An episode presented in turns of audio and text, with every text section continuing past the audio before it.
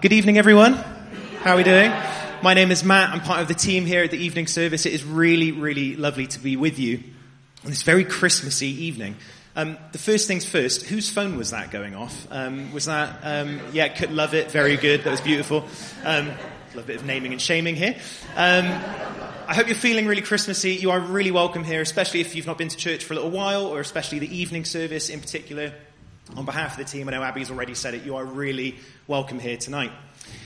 Um, thank you so much, Mary, for reading the correct part of that. John, you did great, that was fine. Um, if you wanted to follow along, um, I'm just going to be sharing a quick thought uh, from John chapter 1. Uh, you can do that if you would like. But we've been doing a mini series at the evening service called Coming Home for Christmas, which is what that slightly over the top introduction was all about. And um, over Christmas, we've been thinking about journeys. Uh, I don't know about you if you've got a journey that's coming up for you over Christmas, but the Bible's full of them. That throughout the narrative of the Christmas story, all these significant journeys. We've looked at Mary and Joseph.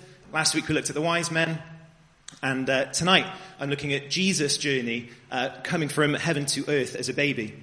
But journeys are really interesting, and we've got a big one coming up that we're going to be watching with great anticipation, which is Maddie's parents flying to the UK for their first ever Christmas with us, and the grandparents will get to meet baby Ozzy for the first time. We're super excited. I know, I know, it's very emotional, but we're very excited. So we're going to go and pick them up from the airport. Uh, on Wednesday, I think, maybe someday this week. We'll go get them. They'll, they'll end up at our house either way, I promise. And we're very excited about that. And we're very much looking forward to bringing them into our home. Uh, but one of the things about our home that we're very aware of is that we live in a terraced set of houses.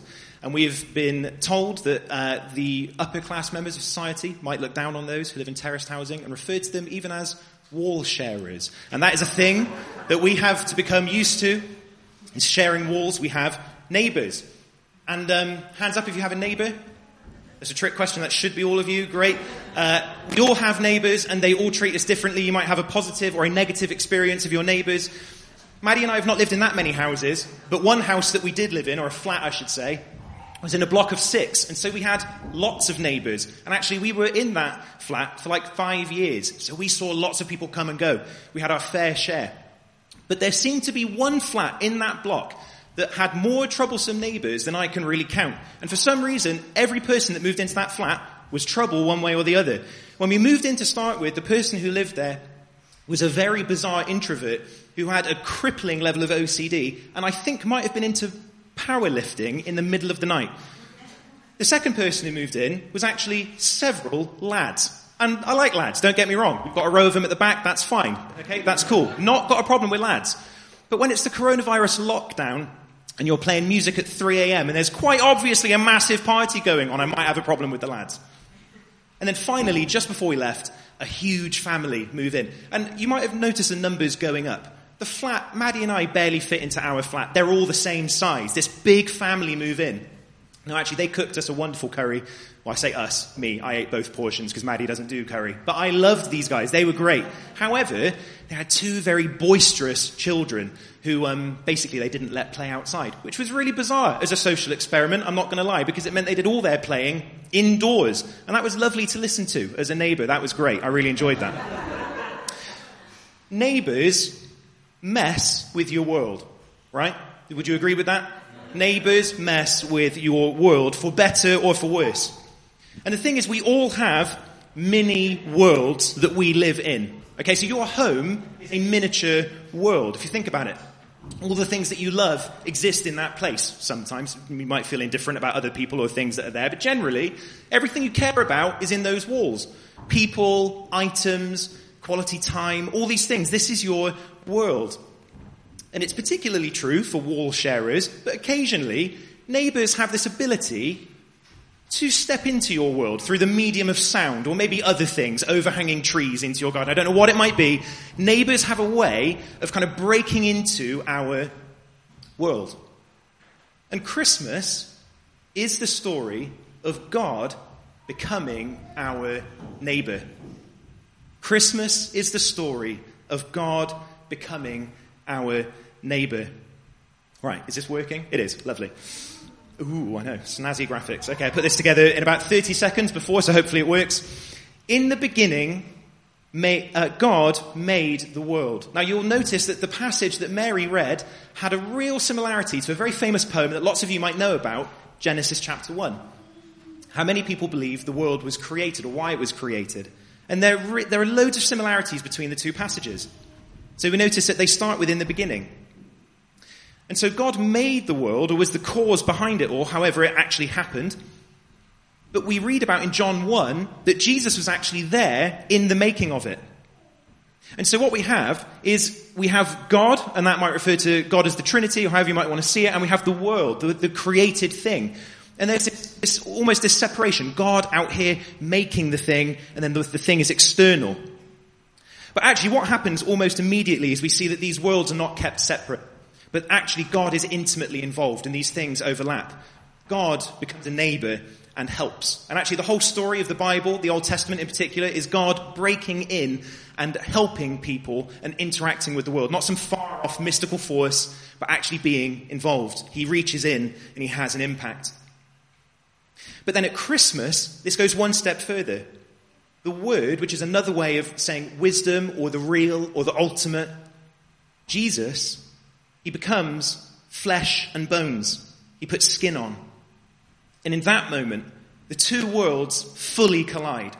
It's not that they're involved, it's not that they overlap. He moved all the way in. This is like having a neighbor and having someone who lives in your house. This is very different stuff, okay? This is a full on. Jesus comes fully into the world, makes himself fully available to me and to you. And even if we just want a bit of him, we might say, you know what, Jesus, there's, your, there's your space, and I like the idea of it, you're a good person, but there's me, and I'm quite happy with my space.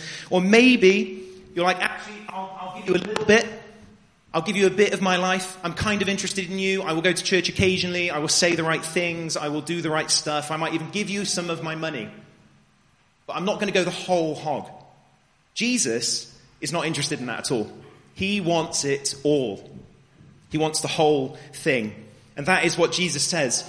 Uh, I love this verse in John 14. He says this uh, Jesus replies to them, Anyone who loves me obeys the things that I say, and my Father will love them. And we will come to them. Get this language, I love this. And we will make our home with them. What a wonderful picture. And this is Christmas in all its wonderful truth. That Jesus says, I'm standing at the door of your heart and your life I'm knocking. I want to be let in. I'm not just a baby in a crib. I'm not just a nice story to make you feel better. I am a partner for life. I want to do life with you and fill your life, give you life to the full. That is the central message of this whole book of John. That Jesus says, I want you to believe in me, not just as an idea, but as a real thing. And you know what? I could finish the talk there. I could. Some of you are like, I wish you would. I would sit down and I could be done. That would be a nice, lovely talk. Jesus, it's not just, you know, um, a thing for Christmas, it's for life. I could sit down and say that. He wants you to have a wonderful life, a full life. I could sit down and be done. But it's all a half truth if I do that. Because what did I say about neighbors earlier? They mess up your life. Jesus came to mess up your life. That's true. Okay, I want you to repeat, re- repeat it back to me. Jesus came to, rep- uh, to mess up your life. Jesus came to mess up your life. It's the truth. And you can say to someone who said, what happened when you went to church in that carol service? You can say, the preacher said the weirdest thing. He said that Jesus came to mess up my life. He did. He came to be a neighbor. And he came to mess up your life. He doesn't just want you to be as you are. He wants to move you on. You see, we like to live our lives separately from other people, don't we? I was at a family gathering even today, and I couldn't help myself, but as I'm stood around this lovely meal, what do I do?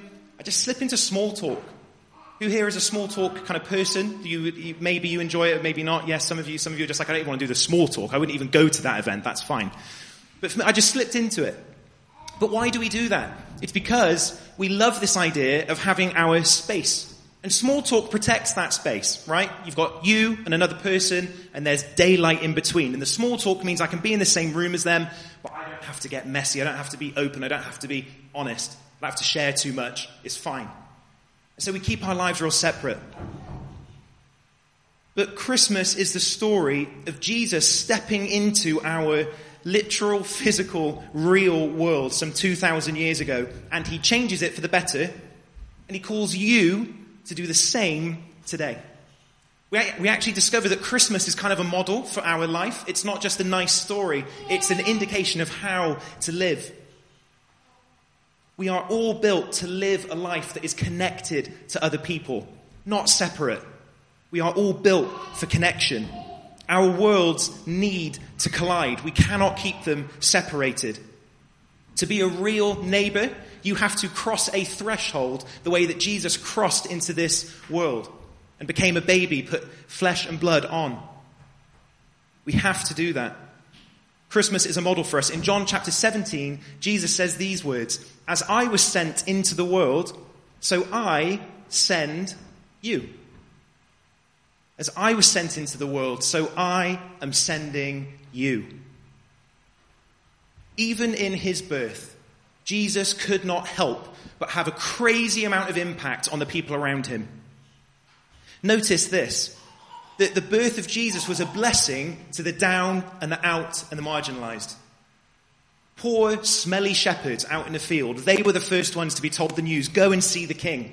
As Marion reminded us last week, these wise men, these people who would have been called foreigners, outsiders, not welcome, they were told by God where it was happening. So there is inclusion for all. Jesus' birth was a blessing to the poor and the outsider. But also his birth was a great encouragement to his family and to his friends. Think about all the stories that take place before the birth of Mary and Joseph, of Zachariah and Elizabeth, and of others who were all greatly encouraged by the birth.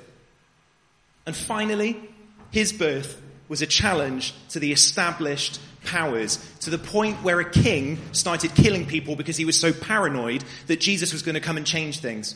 His birth really did mess things up. He was a neighbor. And so as I come to close, may you this Christmas say yes to Jesus' invitation.